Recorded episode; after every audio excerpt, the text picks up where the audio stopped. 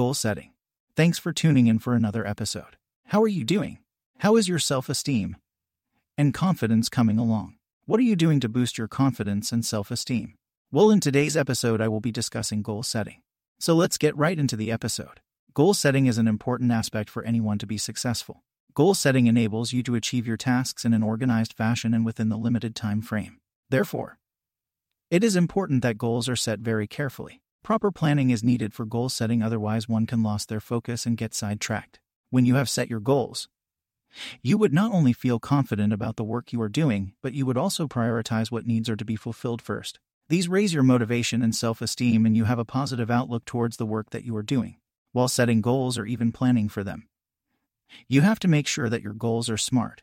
That means they should be specific, i.e., to the point, measurable, i.e., you can judge how much of the goal is accomplished, attainable, i.e., they should be within your potential of achievement, realistic, i.e., they should be practically achievable and not something which is vague, timely, i.e., there should be a time frame in which these goals should be achieved. So, having a smart approach while setting goals would make you identify the loopholes, gauge yourself, and help you achieve your goals easily. These goals would help you climb the ladder of success in slow but concrete steps. When you have a large goal to achieve, make sure that you divide it into smaller goals which seem easy to achieve. For instance, if you have to submit an important report within a deadline, set smaller goals which would help you achieve your larger goals. In this case, steps such as hypothesis, data collection, result analysis, and compilation can be the smaller steps which would help to achieve the goal of report submission. Deadlines should always be associated with smaller goals to so that as you cross them, you are aware of your progress and the work done.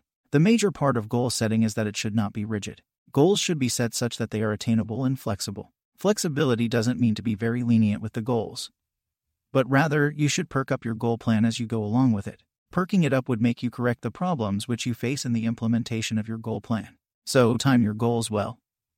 Perk them up regularly and plan them according to your priorities so that you don't end up losing the game. There are many types of goals that you can set, such as professional goals, creative goals, personal goals, family goals, educational goals, financial goals, and so on. By categorizing your lifetime goals, you would be able to make sure that nothing is left out. Line up your goals so that you know what to prioritize first and when to execute it.